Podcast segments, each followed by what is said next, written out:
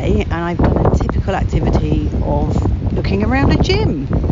Didn't quite go as far as joining it, but you know, I'm not silly, but we'll see. Anyway, I hope you can hear this. It's probably really windy, but I thought I'd take a walk in the rain along the Thames.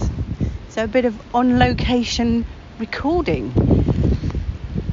So I think I'll head home actually. I'll do a bit more later on, but I just wanted to say, well, I remember, thank you so much to America. I'm staggered at how many people are listening in America, and I love you all.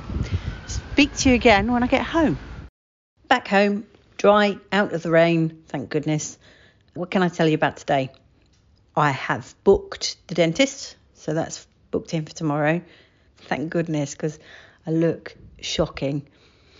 I also have bought a new mic, because I thought I'm doing my first interview at the weekend. I need all the equipment, don't I? Of course I do. What else would you spend your money on? And then I spent more money because I got sucked into another subscription. I'm now subscribed to BritBox, catching up on lots of things I used to watch many, many years ago. So apart from that, not an awful lot more to say. I'm going out in a minute because I'm going to the cinema. I'm going to watch The Matrix Resurrection. I think that's what it's called.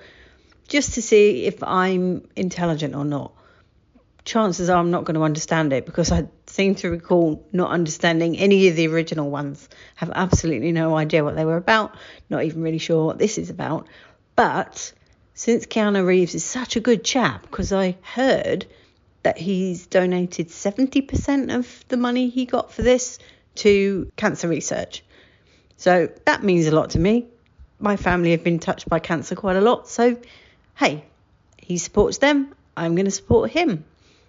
Much love and gratitude.